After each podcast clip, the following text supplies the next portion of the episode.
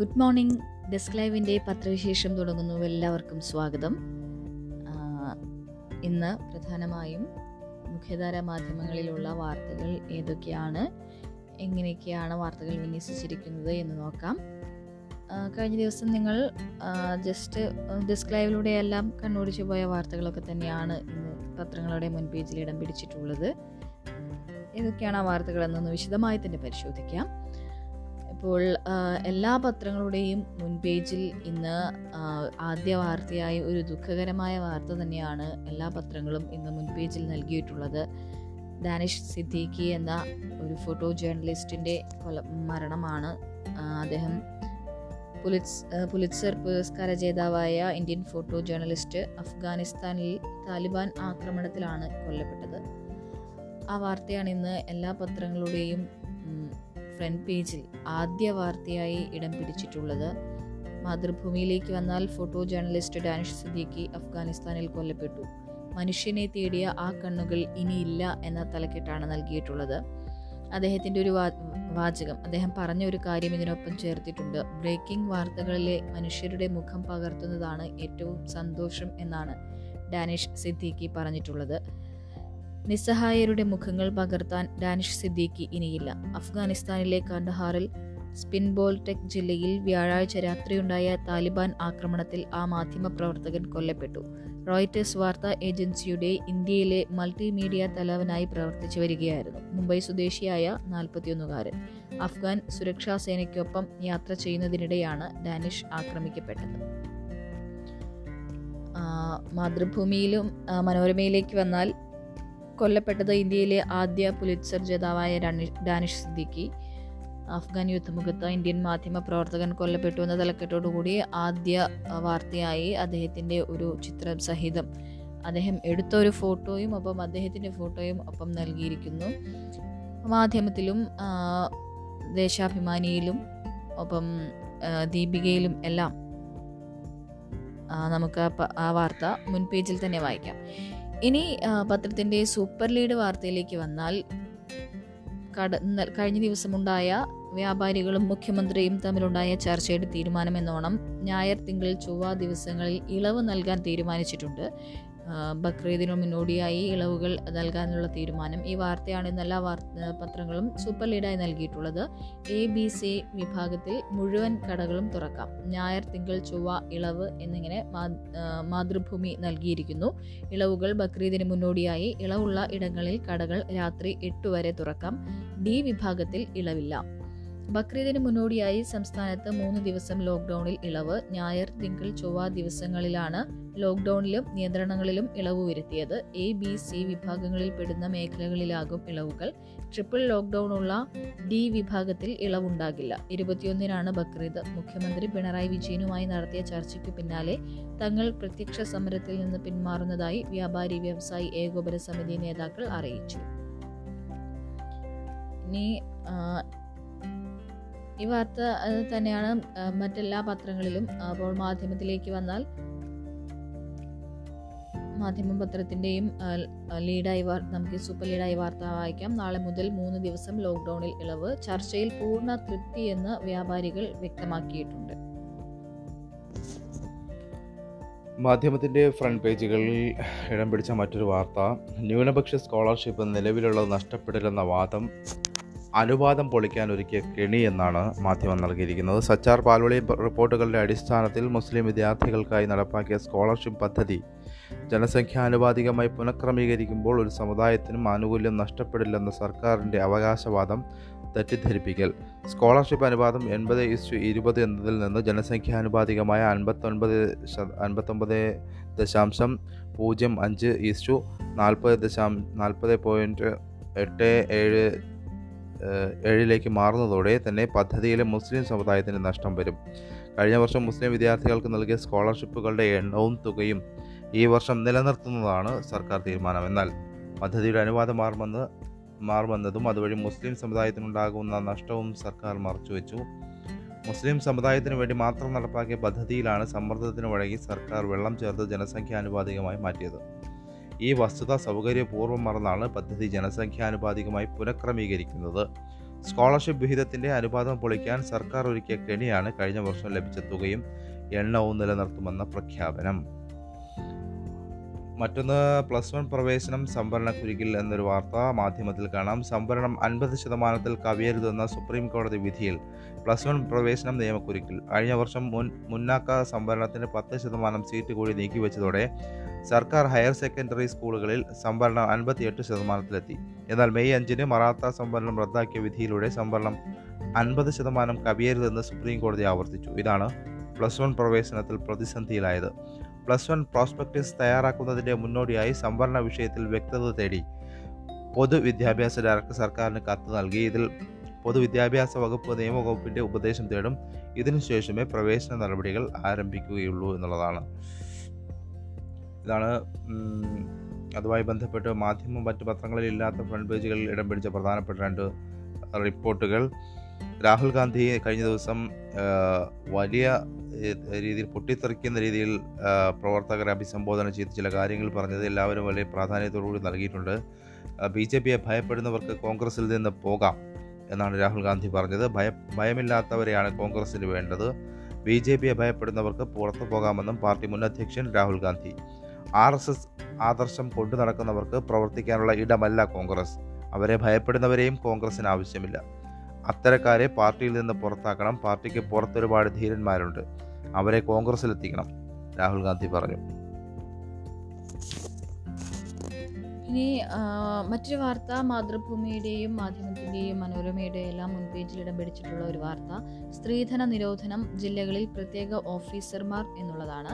സ്ത്രീധന നിരോധനം കാര്യക്ഷമമായി നടപ്പാക്കാൻ പുതിയ നടപടികൾ. ഇതിനായി വനിതാ ശിശു വികസന വകുപ്പ് എല്ലാ ജില്ലകളിലും സ്ത്രീധന നിരോധന ഓഫീസർമാരെ നിയമിച്ചു. നിയമം ശക്തമാക്കാൻ ജില്ലാ ഓഫീസർമാരുടെ തസ്തിക മാറ്റിയാണ് പുതിയ നിയമനം. മുൻപ് തിരുവനന്തപുരം എറണാകുളം കോഴിക്കോട് എന്നീ മേഖലാ ഓഫീസുകളിൽ മാത്രമാണ് സ്ത്രീധന നിരോധന ഓഫീസർമാരുണ്ടായിരുന്നത്. പതിനാല് ജില്ലകളിലെയും വനിതാ ശിശു വികസന വകുപ്പ് ജില്ലാ ഓഫീസർമാരെയാണ് ഇപ്പോൾ ജില്ലാ സ്ത്രീധന നിരോധന ഓഫീസർമാരാക്കി നിയമ ഭേദഗതി വരുത്തിയത്. മറ്റൊന്ന് മറ്റൊരു വാർത്ത മാതൃഭൂമി മുൻപേജിൽ നൽകിയിട്ടുള്ളത് പ്രൊഫഷണൽ ബിരുദക്കാരും എംപ്ലോയ്മെന്റ് എക്സ്ചേഞ്ചുകളിലേക്ക് എന്നൊരു വാർത്തയാണ്. സംസ്ഥാനത്തെ എംപ്ലോയ്മെന്റ് എക്സ്ചേഞ്ചുകളിൽ രജിസ്റ്റർ ചെയ്യുന്ന പ്രൊഫഷണലുകളുടെ എണ്ണം വർദ്ധിക്കുന്നു. മുൻപൊക്കെ എസ് എസ് എൽ സി മുതൽ ഡിഗ്രി തരം തലം വരെയുള്ളവരും അംഗപരിമിതി വിഭാഗത്തിൽപ്പെട്ടവരുമാണ് തൊഴിലിനായി രജിസ്റ്റർ ചെയ്തിരുന്നത്. ഇപ്പോൾ പ്രൊഫഷണലുകൾ ഉൾപ്പെടെയുള്ളവരുടെ എണ്ണം കൂടി. സംസ്ഥാനത്തെ എംപ്ലോയ്മെന്റ് എക്സ്ചേഞ്ചുകളിൽ ഇതുവരെ രജിസ്റ്റർ ചെയ്തത് മുപ്പത്തിയേഴായിരത്തി എഴുപത്തൊന്നായിരത്തി മുപ്പത്തിയേഴ് ലക്ഷത്തി എഴുപത്തൊന്നായിരത്തി അറുന്നൂറ്റി ഇരുപത്തിയെട്ട് പേരാണ്. രണ്ടു വർഷത്തിനിടയിലാണ് പ്രൊഫഷണൽ തൊഴിൽ തൊഴിലന്വേഷകർ കൂടുതലായി എത്തിയത്. കോവിഡ് ഉയർത്തിയ തൊഴിൽ പ്രതിസന്ധിയാണ് ഒരു കാരണം. എഞ്ചിനീയറിംഗ് മേഖലയിലുള്ളവരാണ് രജിസ്റ്റർ ചെയ്ത പ്രൊഫഷണലുകളിൽ കൂടുതൽ. സാങ്കേതിക വിഭാഗത്തിൽ യോഗ്യത നേടിയവർ തൊണ്ണൂറ്റയ്യായിരത്തി മുന്നൂറ്റി അറുപത്തി നാല്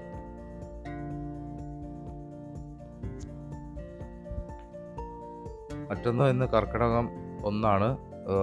ഇനി ഒരു മാസക്കാലം രാമായണ ശീലുകളുടെ കാവ്യമധുരം എന്നതാണ് ആ വാർത്ത. എല്ലാ പത്രങ്ങളും അതീവ പ്രാധാന്യത്തോടു കൂടി തന്നെ ഫ്രണ്ട് പേജിൽ തന്നെ നൽകിയിട്ടുണ്ട് എന്നുള്ളത് നമുക്ക് കാണാൻ കഴിയും. മറ്റൊന്ന് ദേശാഭിമാനിയുടെ മുൻപേജിൽ അവർ ആദ്യ വാർത്തയായി നൽകിയിട്ടുള്ളത് കുതിരാൻ തുരങ്കം സുരക്ഷാ പരിശോധനാ വിജയം എന്നുള്ളതാണ്. കുതിരാൻ തുരങ്കപാതയിൽ ഫയർ ആൻഡ് സേഫ്റ്റി വിഭാഗം നടത്തിയ സുരക്ഷാ പരിശോധനാ വിജയം തുരങ്കം ഓഗസ്റ്റിൽ തുറന്നു കൊടുക്കുന്നതിന് മുന്നോടിയായാണ് ജില്ലാ ഫയർ ഓഫീസർ അരുൺ ഭാസ്കറിന്റെ നേതൃത്വത്തിൽ ട്രയൽ റൺ നടത്തിയത്. തുരങ്കപാതയിലെ ഫയർ സിസ്റ്റം പ്രവർത്തിപ്പിച്ചു നോക്കിയത് തൃപ്തികരമെന്നാണ് ജില്ലാ ഫയർ ഓഫീസർ അറിയിച്ചത്. അവസാനവട്ട പരിശോധന രണ്ട് ദിവസത്തിനകം നടക്കും. കുതിരാൻ തുരങ്കത്തിൽ ആൻഡ് സേഫ്റ്റി വിഭാഗം പരിശോ സുരക്ഷാ പരിശോധന നടത്തുന്നതിന്റെ ഒരു ഫോട്ടോ സഹിതമുള്ള വാർത്തയാണ് ദേശാഭിമാനി ആദ്യ വാർത്തയായി ഇന്ന് നൽകിയിട്ടുള്ളത്. ഇനി ദീപിക പത്രത്തിലേക്ക് വന്നാൽ കേന്ദ്രത്തിന്റെ ഒരു മുന്നറിയിപ്പ് അവർ വലിയ പ്രാധാന്യത്തോടുകൂടി തന്നെ മുൻപേജിൽ നൽകിയിരിക്കുന്നു. കോവിഡ് കേന്ദ്രത്തിന്റെ മുന്നറിയിപ്പ് നൂറ്റി ഇരുപത്തിയഞ്ച് ദിനം നിർണായകം. മൂന്നാം തരംഗം പടിവാതിക്കൽ അയൽ രാജ്യങ്ങളിൽ രോഗക്കുതിപ്പ് മലേഷ്യയിലും ബംഗ്ലാദേശിലും മൂന്നാം തരംഗം എന്ന വാർത്തയാണത്. കോവിഡ് പ്രതിരോധത്തിൽ അടുത്ത നൂറ്റി ഇരുപത്തിയഞ്ച് ദിവസം നിർണായകമാണെന്ന മുന്നറിയിപ്പുമായി കേന്ദ്രം. കോവിഡിനെ ചെറുക്കാനുള്ള സമൂഹ പ്രതിരോധ ശേഷി ഇന്ത്യ ഇതുവരെ നേടിയിട്ടില്ല. മൂന്നാം തരംഗം ഉണ്ടാകാനുള്ള സാധ്യത ഏറെയാണ്. കോവിഡ് നിയന്ത്രണങ്ങൾ പാലിച്ചാൽ മാത്രമേ ചെറുത്തു നിൽക്കാൻ കഴിയൂ എന്നും വിദഗ്ധ സമിതി അംഗവും നീതി ആയോഗ് ആരോഗ്യ വിഭാഗം അംഗവുമായ ഡോക്ടർ വി കെ പോൾ പറഞ്ഞു. പല രാജ്യങ്ങളിലും കോവിഡ് സാഹചര്യം വീണ്ടും മോശമായിക്കൊണ്ടിരിക്കുകയാണ്. മൂന്നാം തരംഗം പടിവാതിൽക്കൽ എത്തിക്കഴിഞ്ഞു എന്ന് പറയാം. ആരോഗ്യ സംവിധാനങ്ങളെ ശക്തിപ്പെടുത്താനുള്ള സമയമാണിത്. മിക്കപ്പോൾ മുന്നറിയിപ്പ് നൽകി. ഇന്ത്യയുടെ രാജ്യങ്ങളിൽ കോവിഡ് കേസുകൾ വീണ്ടും കുതിച്ചുയരുകയാണെന്ന് ആരോഗ്യവകുപ്പ് ജോയിന്റ് സെക്രട്ടറി ലവ് അഗർവാൾ ചൂണ്ടിക്കാട്ടി. മ്യാൻമാർ ഇന്തോനേഷ്യ മലേഷ്യ ബംഗ്ലാദേശ് എന്നിവിടങ്ങളിൽ രോഗവ്യാപനം വർദ്ധിക്കുകയാണ് രണ്ടാം തരംഗത്തേക്കാൾ ഭീകരമായ അവസ്ഥയിലാണ് മലേഷ്യയിലും ബംഗ്ലാദേശിലും മൂന്നാം തരംഗം എന്നാണ് ഈ വാർത്തയിൽ പറയുന്നത്. മറ്റൊന്നുള്ളത് ഈ കുഴൽപ്പണ case. C P M B J P ഒത്തുതീർപ്പെന്ന ആക്ഷേപം എന്നൊരു വാർത്ത ദീപിക പത്രം മുൻപേജിൽ നൽകിയിരിക്കുന്നു. കൊടകര കുഴൽപ്പണ കേസ് ആയുധമാക്കി സി പി എമ്മിനും ബി ജെ പിക്കുമെതിരെ കോൺഗ്രസ്. കേസുകൾ ഒതുക്കുന്നതിൽ ഇരു പാർട്ടികളും തമ്മിൽ ധാരണ എന്ന തലത്തിലേക്ക് രാഷ്ട്രീയ ചർച്ചകൾ കൊണ്ടുപോകുകയാണ് ആണ് എന്ന് കോൺഗ്രസ് നേതൃത്വം കുഴൽപ്പണ കേസ് കേസും സ്വർണക്കടത്ത് കേസും ഒതുക്കി തീർക്കാൻ ഇരു കൂട്ടരും തമ്മിൽ ധാരണ എന്നാണ് ആക്ഷേപം. മുഖ്യമന്ത്രി പിണറായി വിജയന്റെ ഡൽഹി യാത്ര വരെ ഇതിന്റെ ഭാഗമാണെന്ന ആക്ഷേപവുമായി കോൺഗ്രസിന്റെ മുതിർന്ന നേതാക്കൾ തന്നെ രംഗത്തെത്തി. കൊടകര കുഴൽപ്പണ കേസിൽ ബി ജെ പി നേതാക്കളെ ഒഴിവാക്കി കുറ്റപത്രം സമർപ്പിക്കാൻ പോലീസ് ഒരുങ്ങുന്നു എന്ന വാർത്തകൾ പുറത്തു വന്നപ്പോൾ തന്നെ ധാരണ എന്ന ആരോപണവുമായി പ്രതിപക്ഷ നേതാവ് വി ഡി സതീശനും രമേശ് ചെന്നിത്തലയും ഒക്കെ രംഗത്തെത്തി. കുഴൽപ്പണ കേസിൽ പ്രതികൾക്ക് ജാമ്യം നിഷേധിച്ചുകൊണ്ട് കോടതി നടത്തിയ പരാമർശങ്ങൾ കൂടിയായതോടെ പ്രതിപക്ഷം വിമർശനം കടുപ്പിച്ചു. ജാമ്യം നിഷേധിച്ചുകൊണ്ട് കോടതി നടത്തിയ പരാമർശങ്ങളിലൂടെ കുഴൽപ്പണ കേസ് അന്വേഷണം പ്രഹസനമാണെന്നാണ് കോടതി പറഞ്ഞു വെച്ചിരിക്കുന്നതെന്ന് K P C C president K Sudhakaran ആരോപിച്ചു. മറ്റൊരു വാർത്തയുള്ളത് ഒരു വിദേശ വാർത്ത ദീപികയുടെ മുൻപേജിൽ ഇടം പിടിച്ചിട്ടുള്ളത് പ്രളയത്തിൽ വിറച്ച് പടിഞ്ഞാറൻ യൂറോപ്പ് എന്നുള്ളതാണ്. ജർമ്മനിയിൽ തൊണ്ണൂറ്റിയെട്ട് മരണം ബെൽജിയത്തിൽ ഇരുപത്തിരണ്ട്. പടിഞ്ഞാറൻ യൂറോപ്പിലെ പ്രളയ ദുരന്തത്തിൽ മരിച്ചവരുടെ എണ്ണം നൂറ്റി ഇരുപതായി തൊണ്ണൂറ്റിയെട്ട് പേർ മരിച്ച ജർമ്മനിയാണ് ഏറ്റവും കൂടുതൽ ദുരിതം നേരിടുന്നത്. ബെൽജിയത്തിൽ ഇരുപത്തിരണ്ട് മരണം റിപ്പോർട്ട് ചെയ്തു. നൂറുകണക്കിന് പേരെക്കുറിച്ച് വിവരമില്ല. നെതർലൻഡ്സ് ലക്സംബർഗ് സ്വിറ്റ്സർലൻഡ് എന്നീ രാജ്യങ്ങളും പ്രളയക്കെടുതി നേരിടുന്നു. മാധ്യമത്തിന്റെ ഉൾപേജിൽ ഈ ന്യൂനപക്ഷ സ്കോളർഷിപ്പിന്റെ അട്ടിമറി. സർക്കാർ ഏത് രീതിയിലാണ് ഈ ഒരു സ്കോളർഷിപ്പ് അട്ടിമറിച്ചത്? അല്ലെങ്കിൽ സംഘപരിവാർ ആണ് വിത്തിട്ടത്? വിത്തിട്ടത് സംഘപരിവാർ ലക്ഷ്യത്തിലെത്തിച്ച് സർക്കാർ എന്ന രീതിയിൽ റിപ്പോർട്ട് വിശദമായ റിപ്പോർട്ടുകൾ നമുക്ക് പല കോണുകളിൽ അല്ലെങ്കിൽ പല വീക്ഷണ കോണുകളിൽ നിന്നുള്ള റിപ്പോർട്ടുകൾ നമുക്ക് വായിക്കാം. മുസ്ലിം ക്ഷേമ പദ്ധതികൾക്ക് തുടക്കം വയ്ക്കൽ വിത്തിട്ടത് സംഘപരിവാർ ലക്ഷ്യത്തിലെത്തിച്ച് സർക്കാർ എന്നാണ് ഒരു റിപ്പോർട്ട്. അത് ന്യൂനപക്ഷ വകുപ്പിന് കീഴിലെ മുസ്ലിം ക്ഷേമ പദ്ധതികൾക്കെതിരെ വർഷങ്ങൾക്ക് മുമ്പ് സംഘപരിവാർ തുടക്കമിട്ട ആസൂത്രിത പദ്ധതിയാണ് അനുപാതം മാറ്റാനുള്ള സർക്കാർ തീരുമാനത്തിലൂടെ ലക്ഷ്യത്തിലെത്തുന്നത്. രഹസ്യമായും പരസ്യമായും സംഘകേന്ദ്രങ്ങൾ ഉന്നയിച്ച ആരോപണങ്ങൾ ക്രിസ്ത്യൻ സമുദായത്തെ സമുദായത്തെ ലക്ഷ്യമിട്ടായിരുന്നു. വൈകാതെ ക്രിസ്ത്യൻ സംഘടനകൾ ഈ പ്രചാരണം ഏറ്റെടുത്തു. ഒന്നാം പിണറായി സർക്കാരിന്റെ കാലത്താണ് ഈ പ്രചാരണം ക്രിസ്ത്യൻ സമുദായത്തിൽ ശക്തിപ്പെട്ടത്. സർക്കാരിന് മുന്നിൽ ക്രിസ്ത്യൻ സഭാ സംഘടനാ നേതാക്കളുടെ പരാതിയുമെത്തി. പരസ്യ പ്രചാരണ കൊടുമ്പിരി കൊള്ളുമ്പോഴും ഇക്കാര്യത്തിൽ വ്യക്തത വരുത്താൻ സർക്കാർ മൗനത്തിലാണ് മൗനത്തിലാണ്ടു ക്രിസ്ത്യൻ സമുദായത്തെ ലക്ഷ്യമിട്ടായിരുന്നു സംഘപരിവാർ ലക്ഷ്യമെങ്കിൽ പ്രചാരണമെങ്കിലും സർക്കാരിന്റെ മൗനവും വോട്ട് ബാങ്കിൽ ഉടക്കിയിരുന്നു. ഒരു ഘട്ടത്തിൽ പോലും മുഖ്യമന്ത്രിയോ വകുപ്പിന്റെ ചുമതലയുണ്ടായിരുന്ന കെ ടി ജലീലോ അസത്യ പ്രചാരണത്തിനെതിരെ പ്രതികരിച്ചില്ല. മറ്റൊന്ന് ന്യൂനപക്ഷ സ്കോളർഷിപ്പ് സർക്കാരിന്റെ ഒളിച്ചുകളിയിൽ മുസ്ലിം സംഘടനകൾക്ക് പ്രതിഷേധം എന്നുള്ള വാർത്ത മാധ്യമം പ്രാധാന്യത്തോടെ നൽകിയിട്ടുണ്ട്. ന്യൂനപക്ഷ സ്കോളർഷിപ്പ് വിഷയത്തിൽ സർക്കാരിന്റെ ഒളിച്ചുകളിയിൽ മുസ്ലിം സംഘടനകൾക്ക് പ്രതിഷേധം. സച്ചാർ പാലോളി കമ്മിറ്റി റിപ്പോർട്ടുകളുടെ അടി അന്തസത്ത ചോർത്തുന്നതാണ് സർക്കാർ നടപടിയെന്ന് സംഘടനാ നേതാക്കൾ അഭിപ്രായപ്പെട്ടു. സച്ചാർ കമ്മിറ്റി റിപ്പോർട്ട് പ്രകാരം മുസ്ലിം വിദ്യാർത്ഥികൾക്ക് അനുവദിച്ച സ്കോളർഷിപ്പ് അട്ടിമറിക്കുന്ന സർക്കാർ നയം വഞ്ചനയാണെന്ന് Muslim League general secretary P M A Salam പറഞ്ഞു. മുസ്ലിം സമുദായത്തിന് കിട്ടേണ്ട ആനുകൂല്യം ഹൈക്കോടതി വിധിയിലൂടെ നഷ്ടപ്പെട്ടിരുന്നു.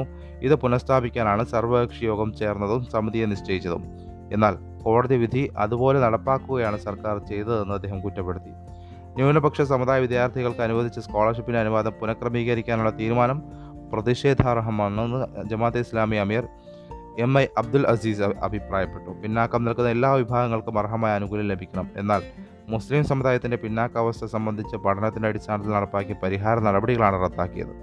പാലോളി കമ്മിറ്റി നിർദ്ദേശപ്രകാരമാണ് മുസ്ലിം വിദ്യാർത്ഥികൾക്ക് സ്കോളർഷിപ്പ് അനുവദിച്ചത്. മറ്റു തര സമുദായങ്ങൾക്കും പഠനത്തിന്റെ അടിസ്ഥാനത്തിൽ ശാക്തീകരണ ശാക്തീകരണ നടപടികൾ സ്വീകരിക്കാമെന്നും അതുമായി ബന്ധപ്പെട്ട് വിശദമായ റിപ്പോർട്ടാണ് മാധ്യമത്തിൽ നൽകിയിരിക്കുന്നത്.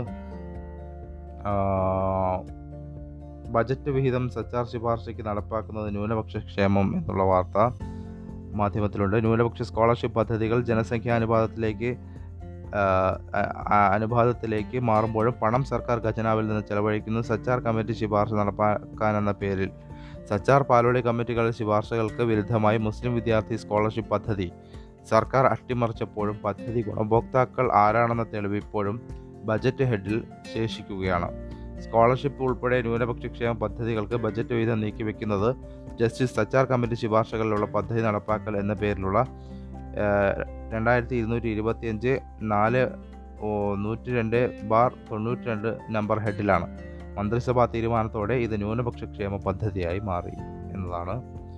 അപ്പം ആ മാധ്യമത്തിൽ ഇതുമായി ബന്ധപ്പെട്ട വളരെ വിശദമായ റിപ്പോർട്ടുകൾ ഇന്ന് വായിക്കാൻ കഴിയും. നമുക്ക് ഇനി നിലപാട് പേജുകളിലേക്ക് പോകാൻ തോന്നുന്നു. നിലപാട് പേജുകളിലേക്ക് എത്തുമ്പോൾ മനോരമയുടെ നിലപാടായി ഇന്ന് നൽകിയിരിക്കുന്നത് ചീഫ് ജസ്റ്റിസിന്റെ ചോദ്യത്തിന്റെ മുന എന്നുള്ളതാണ്. പൗരന്മാരുടെ വിമർശനമേറ്റാൽ തളരാനും തക- തകരാനും തക്ക ദുർബലമാണോ നമ്മുടെ രാജ്യത്തെ ഭരണ സംവിധാനം എന്ന ചോദ്യത്തിന് എന്നത്തെയും കാൾ പ്രസക്തിയുള്ള കാലമാണിത്. സ്വതന്ത്ര ഇന്ത്യയിലെ ആദ്യ അഭിപ്രായ സ്വാതന്ത്ര്യ കേസിൽ റോമേഷ് താപ്പറും മദ്രാസ് സർക്കാരും തമ്മിൽ ആയിരത്തി തൊള്ളായിരത്തി അൻപതിലെ ജനാധിപത്യ ഹ്രസ്വമായി.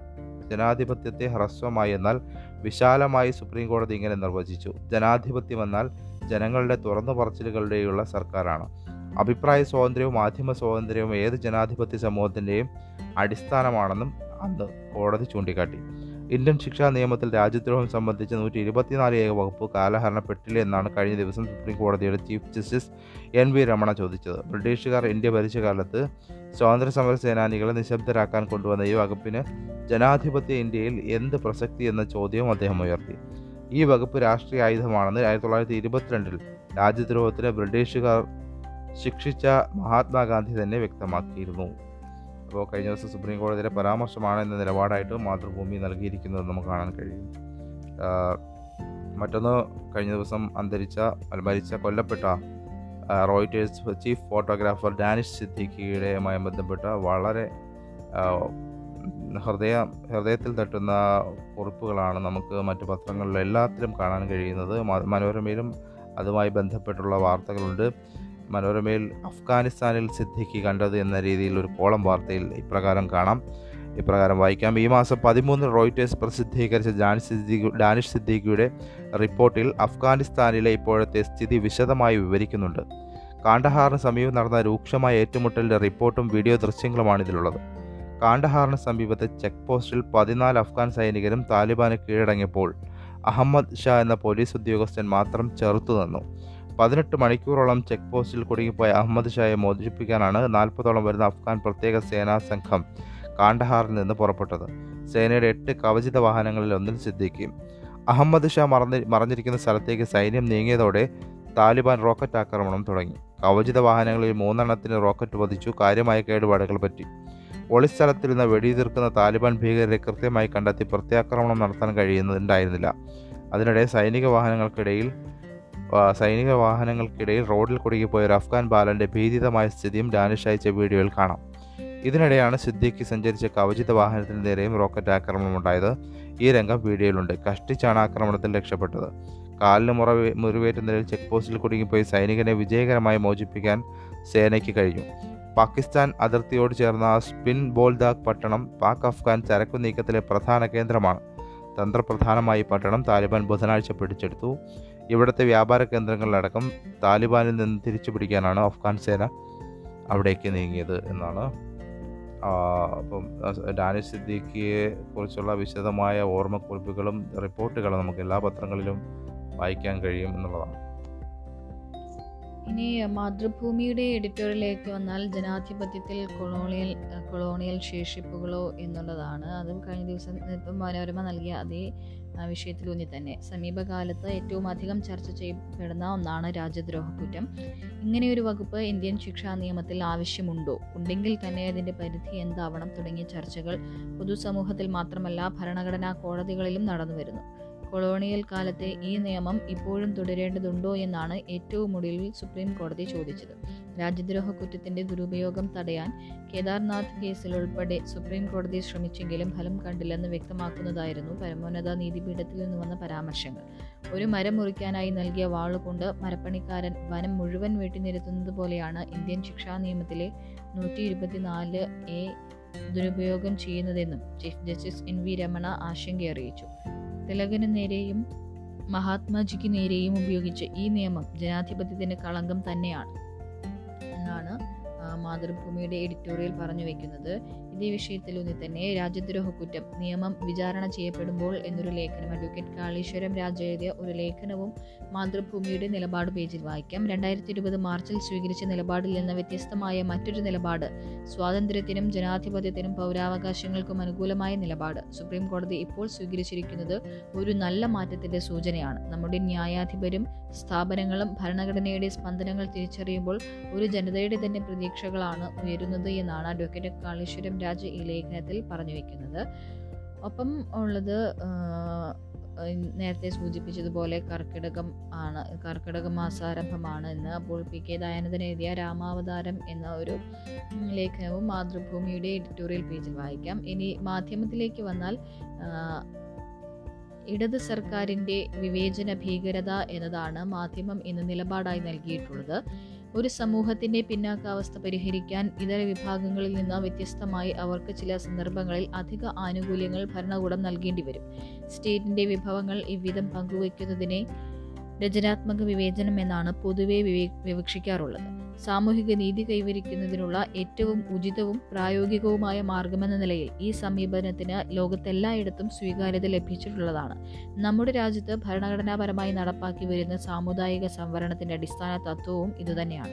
ഈ സംവിധാനത്തെ അട്ടിമറിക്കാനുള്ള ഭരണകൂടത്തിന്റെ ഏതൊരു ശ്രമവും കടുത്ത വിവേചന ഭീകരതയിലേക്കായിരിക്കും നയിക്കുക. പിണറായി സർക്കാർ അത്തരമൊരു വിവേചന ഭീകരതയുടെ കാവലാളാവുകയാണോ എന്ന് സംശയിക്കേണ്ടിയിരിക്കുന്നു ഇപ്പോൾ സച്ചാർ കമ്മീഷൻ ശുപാർശകളുടെ അടിസ്ഥാനത്തിൽ കേരളത്തിൽ നടപ്പാക്കിയ ന്യൂനപക്ഷ സ്കോളർഷിപ്പുകൾ ഹൈക്കോടതി വിധി മറയാക്കി ജനസംഖ്യാനുപാതികമായി വിതരണം ചെയ്യാനുള്ള സർക്കാർ തീരുമാനത്തെ അങ്ങനെയാണ് വിലയിരുത്തേണ്ടത്. സച്ചാർ കമ്മിറ്റി റിപ്പോർട്ടിന്റെ അനുബന്ധം എന്നോണം കേരളത്തിൽ പ്രത്യേകമായി പഠനം നടത്തിയ പാലോളി കമ്മീഷന്റെ നിർദ്ദേശാനുസരണം ഒരു വ്യാഴവട്ടക്കാലമായി ലഭ്യമായി കൊണ്ടിരുന്ന വലിയൊരു ആനുകൂല്യമാണ് ഈ തീരുമാനത്തിലൂടെ മുസ്ലിം ന്യൂനപക്ഷത്തിന് നഷ്ടമാകാൻ പോകുന്നത് എന്നാണ് മാധ്യമത്തിന്റെ എഡിറ്റോറിയൽ പറഞ്ഞു വയ്ക്കുന്നത് മറ്റൊന്നുള്ളത് അജീബ് കോമാച്ചി കഴിഞ്ഞ ദിവസം കൊല്ലപ്പെട്ട ഫോട്ടോ ജേർണലിസ്റ്റ് ഡാനിഷിനെ ഓർമ്മിപ്പി ഓർമ്മിക്കുകയാണ്. ആ ചിത്രങ്ങൾ ഇനിയും നമ്മളോട് സംസാരിക്കും എന്ന തലക്കെട്ടോടു കൂടിയുള്ള ഒരു ഓർമ്മക്കുറിപ്പ് അല്ലെങ്കിൽ ഒരു ലേഖനം അജീബ് കോമാച്ചിയുടെ ലേഖനം നമുക്ക് വായിക്കാം. മറ്റൊന്നുള്ളത് നജാത്തുല്ലാക്കെ എഴുതിയ അനീതിയിൽ നിന്ന് നമ്മുടെ വിദ്യാർത്ഥികളെ ആര് രക്ഷിക്കും എന്ന ഒരു ലേഖനവും. മാധ്യമത്തിന്റെ എഡിറ്റോറിയൽ പേജിൽ നമുക്ക് വായിക്കാം. മറ്റൊന്ന് പാളത്തിൽ മണ്ണിടിച്ചിലായതിനാൽ കൊങ്കൺ പാതയിൽ സർവീസ് തടസ്സപ്പെട്ടു എന്നത്. രണ്ട് ദിവസമായി തുടർന്ന് ശക്തമായ മഴയെ തുടർന്ന് ബംഗളൂർ മംഗളൂരുവിൽ പാളത്തിലേക്ക് മണ്ണിടിഞ്ഞ് കൊങ്കൺ പാതയിൽ ട്രെയിൻ ഗതാഗതം തടസ്സപ്പെട്ടു. വെള്ളിയാഴ്ച രാവിലെ കൊങ്കൺ പാതയിൽ മംഗളൂരു ജംഗ്ഷനും തോക്കൂറിനും ഇടയിൽ കുലശേഖര തുരത്തിന് സമീപമാണ് വലിയ തോതിൽ മണ്ണിടിഞ്ഞത്. മണ്ണിടിച്ചിൽ ഉണ്ടാകാതിരിക്കാൻ നിർമ്മിച്ച കോൺക്രീറ്റ് മതിലും മണ്ണിടിഞ്ഞ് ഭാഗികമായി തകർന്നു എന്നതാണ്. മറ്റൊന്ന് ദാനിഷിന്റെ മര ദാരുണ മരണത്തിന്റെ ഞെട്ടലിൽ ജാമ്യ എന്നുള്ള വാർ റിപ്പോർട്ട് മാധ്യമത്തിൽ കാണാം. പിതാവ് പ്രൊഫസർ അക്തർ സിദ്ദീഖിക്ക് വെള്ളിയാഴ്ച ഉച്ചയ്ക്ക് പന്ത്രണ്ട് മണിയോടെ റോയിറ്റേഴ്സിൽ നിന്നാണ് ദാനിഷ് സിദ്ദീഖി കൊല്ലപ്പെട്ട വിവരം ലഭിച്ചത്. വിവരം അറിഞ്ഞതു മുതൽ ദാനിഷിന്റെ അധ്യാപകരും സുഹൃത്തുക്കളും ഡൽഹി ജാമ്യ നഗറിലെ ഗഫാൻ മൻസിലെ വീട്ടിലെത്തി പിതാവിനെ സമാശ്വസിപ്പിച്ചുകൊണ്ടിരിക്കുകയാണ്. ഡാനിഷിന്റെ ജർമ്മൻകാരിയായ ഭാര്യയും രണ്ട് മക്കളും ജർമ്മനിയിലാണ്. മൃതദേഹം ഏതവസ്ഥയിലാണെന്നും അവസാനമായി ഒരു നോക്ക് കാണാനാകുമോ എന്നും പ്രതീക്ഷയില്ല. മൃതദേഹം അഫ്ഗാനിസ്ഥാനിൽ നിന്ന് കൊണ്ടുവരുന്നത് സംബന്ധിച്ച് ഉറപ്പ് ലഭിച്ചിട്ടില്ലെന്നും ഇന്ത്യൻ എംബസി വഴി ശ്രമം തുടരുന്നുണ്ടെന്നും പിതാവ് പറഞ്ഞു. മറ്റൊന്ന് വിദ്വേഷ പ്രസംഗം ഫാഷനായി എതിർക്കണമെന്ന് കോടതിയുടെ പരാമർശം. വിദ്വേഷ പ്രസംഗം നടത്തുകയും മുസ്ലിം സ്ത്രീകളെ തട്ടിക്കൊണ്ടുപോകാൻ ആഹ്വാനം ചെയ്യുകയും ചെയ്ത പ്രതിക്ക് ഒരു തരത്തിലുള്ള ജാമ്യം നൽകാനാകില്ലെന്ന് ഗുഡ്കാവ് കോടതി പറഞ്ഞു. കോച്ചെ രണ്ടാമൻ എന്ന രാം ഭക്ത് ഗോപാലിന്റെ ജാമ്യം നിഷേധിച്ചുകൊണ്ടാണ് കോടതിയുടെ രൂക്ഷ പരാമർശം. മനസ്സാക്ഷി ഞെട്ടിക്കുന്ന ആഹ്വാനമാണ് പ്രതി നടത്തിയത്. വിദ്വേഷ പ്രസംഗം ഇപ്പോൾ ഫാഷനായി മാറിയിരിക്കുകയാണ്. ഇത്തരം പ്രവണതകളെ ഇന്ത്യൻ സമൂഹം എതിർക്കണം. ഇത്തരക്കാർ ഒരു അവസരം കിട്ടിയാൽ മതവിദ്വേഷത്തിന്റെ പേരിൽ നിഷ്കളങ്കരെ കൂട്ടക്കൊല ചെയ്യാൻ മടിക്കില്ലെന്നും കോടതി പറഞ്ഞു. ഒന്നും അറിയാത്ത പാവം പയ്യനെ പോലെയാണ് പ്രതി കോടതിക്ക് മുന്നിൽ നിൽക്കുന്നത്. പക്ഷേ ഇയാൾ നിസ്സാരക്കാരനല്ല. വിദ്വേഷം വെച്ച് ഭയരഹിതനായി എന്തും ചെയ്യാനുള്ള മനോഭാവമാണുള്ളതെന്നും കോടതി ചൂണ്ടിക്കാട്ടി. ജൂലൈ നാലിൽ ഗുൽഗാമിനടുത്ത് നടന്ന മഹാപഞ്ചായത്തിലായിരുന്നു രാം ഭക്തിന്റെ വിദ്വേഷ പ്രസംഗം നമ്മൾ വിചാരിച്ചാൽ ഒരു സൽമയെ തട്ടിയെടുക്കാനാകില്ലേ എന്നായിരുന്നു അയാളുടെ ചോദ്യം.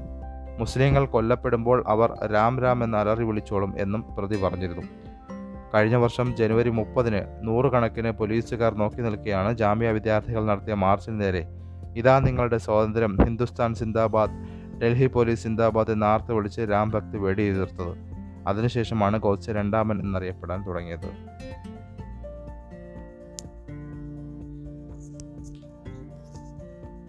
മാധ്യമത്തിലുള്ള അല്ല മാതൃഭൂമിയിലുള്ള ഒരു വാർത്ത ഇതാണ്. മരമുറി വിവരം നൽകിയ ഉദ്യോഗസ്ഥയുടെ സത്സേവന രേഖയും റദ്ദാക്കി. മരമുറി വിവാദത്തിൽ വിവരാവകാശ നിയമപ്രകാരം വിവരങ്ങൾ നൽകിയ ഉദ്യോഗസ്ഥയ്ക്ക് ഉദ്യോഗസ്ഥയ്ക്കെതിരെ വീണ്ടും പ്രതികാര നടപടി. റവന്യൂ വകുപ്പ് additional chief secretary doctor A ജയതിലകിന്റെ നിർദ്ദേശപ്രകാരം അവധിയിൽ പ്രവേശിച്ച അണ്ടർ സെക്രട്ടറി ഒ ജി ശാലിനിയുടെ സത്സേവന രേഖ അതായത് ഗുഡ് സർവീസ് എൻട്രി റദ്ദാക്കി. ജയതിലക് നാല് മാസം മുൻപ് നൽകിയ സത്സേവന രേഖയാണ് അദ്ദേഹം തന്നെ റദ്ദാക്കിയത്. സങ്കീർണമായ ഭൂനിയമങ്ങളിൽ ശാലിനിക്കുള്ള അറിവും ഇടുക്കിയിലേക്ക് ഉൾപ്പെടെയുള്ള ഭൂപ്രശ്നങ്ങളിൽ ഇടുക്കിയിലേതുൾപ്പെടെയുള്ള ഭൂപ്രശ്നങ്ങളിൽ രണ്ട് സർവകക്ഷി യോഗങ്ങൾ സംഘടിപ്പിച്ചതുമൊക്കെ അവരുടെ മികച്ച സേവനത്തിന് ഉദാഹരണമായി ആ രേഖയിൽ വ്യക്തമാക്കിയിരുന്നു. ഉദ്യോഗസ്ഥയുടെ ആത്മാർത്ഥതയിലും ധാർമ്മിക നിലപാടിലും സംശയമുണ്ടെന്ന് ഉത്തരവിൽ രേഖപ്പെടുത്തിയാണ് സത്സേവന രേഖ പിൻവലിച്ചത്. എന്നാൽ ഈ നടപടി ശ്രദ്ധയിൽപ്പെട്ടിട്ടില്ല എന്നാണ് മന്ത്രി കെ രാജന്റെ പ്രതികരണം.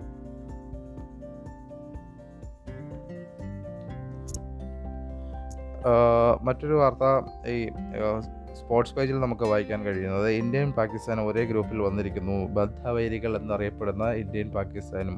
ക്രിക്കറ്റ് കളിയിൽ എപ്പോഴും വലിയ തോതിലുള്ള ഇന്ത്യ ഇന്ത്യയെ സംബന്ധിച്ച് വലിയ തോതിലുള്ള ശ്രദ്ധ നേടുന്ന കളിയാണ് ഇന്ത്യയും പാകിസ്ഥാനും തമ്മിലുള്ള മത്സരങ്ങൾ.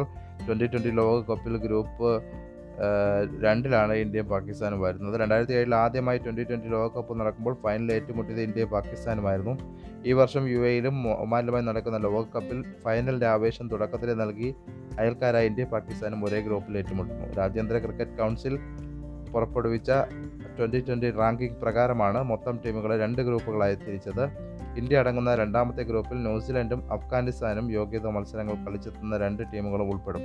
ഇംഗ്ലണ്ടും ഓസ്ട്രേലിയ ദക്ഷിണാഫ്രിക്ക വെസ്റ്റ് ഇൻഡീസ് എന്നിവർക്കൊപ്പം യോഗ്യതാ റൗണ്ട് കളിച്ചെത്തുന്ന രണ്ട് ടീമുകളും ചേരുന്നതാണ് ഒന്നാം ഗ്രൂപ്പ് എന്നുള്ളതാണ്. അതുമായി ബന്ധപ്പെട്ട വാർത്ത. ബിസിനസ് പേജിലേക്ക് വന്നാൽ ഒരു വാർത്തയുള്ളത് പുതിയ വീട് വയ്ക്കാൻ ചെലവേറും സിമന്റിന് വില കൂടുന്നു എന്നുള്ള വാർത്തയാണ്. അസംസ്കൃത വസ്തുക്കളുടെ വിലക്കയറ്റം രൂക്ഷം എന്നാണ് വാർത്തയിൽ പറയുന്നത്. പുതിയ വീട് പണിയാൻ ഒരുങ്ങുന്നവർക്കും റിയൽ എസ്റ്റേറ്റ് മേഖലയ്ക്കും തിരിച്ചടിയായി സംസ്ഥാനത്ത് സിമന്റിന് വിലയേറുന്നു. ആറുമാസത്തിനിടെ കുറഞ്ഞ ബ്രാൻഡിലുള്ള ഒരു ചാക്ക് സിമന്റിന് അൻപത് രൂപ മുതലും കൂടിയ ബ്രാൻഡിന് എഴുപത് രൂപയോളവുമാണ് വർദ്ധിച്ചത്. സിമന്റ് ഉൽപ്പാദനത്തിന് ആവശ്യമായ അസംസ്കൃത വസ്തുക്കളുടെ വിലക്കയറ്റം രൂക്ഷമായ സാഹചര്യത്തിലാണിത്. അടുത്ത കാലത്തൊന്നും സംസ്ഥാനത്ത് സിമന്റ് വില കുറയാൻ സാധ്യതയില്ല എന്നാണ് ഈ മേഖലയിൽ നിന്നുള്ള കച്ചവടക്കാർ പറയുന്നത്. ഏതായാലും ഇതൊക്കെയാണ് ഇന്ന് പ്രധാനമായും പത്രങ്ങൾ കൈകാര്യം ചെയ്തിട്ടുള്ള വാർത്തകൾ. എല്ലാ പത്രങ്ങളിലൂടെയും നമ്മൾ കണ്ണോടിച്ചിട്ടുണ്ട്. ഇനി വാർത്തകൾ ലൈവായിട്ട് അറിയാനായി ഞാൻ എന്നും പറയുന്നത് പോലെ തന്നെ നിങ്ങൾ ഡെസ്ക് ലൈവ് ആപ്പ് ഇൻസ്റ്റാൾ ചെയ്യുക. അപ്പോഴുള്ള വാർത്തകൾ നിങ്ങൾക്കറിയാം. വളരെ ഷോർട്ടായി തന്നെ നിങ്ങളുടെ തിരക്കുള്ള യാത്രകൾക്കിടയിലും തിരക്ക് പിടിച്ച ജീവിതത്തിനിടയിൽ നിങ്ങൾക്കൊപ്പം കൂട്ടാവുന്ന ഒരു ന്യൂസ് ആപ്പാണ് കേരളത്തിൽ നിന്നുള്ള ആദ്യ ഷോർട്ട് ന്യൂസ് ആപ്പാണ് desk live. Desk live app install ചെയ്യുക നിങ്ങളുടെ അഭിപ്രായങ്ങൾ ഞങ്ങളെ അറിയിക്കുക. എല്ലാവർക്കും ഒരു നല്ല ദിനം ആശംസിച്ചുകൊണ്ട് നിർത്തുന്നു. നന്ദി.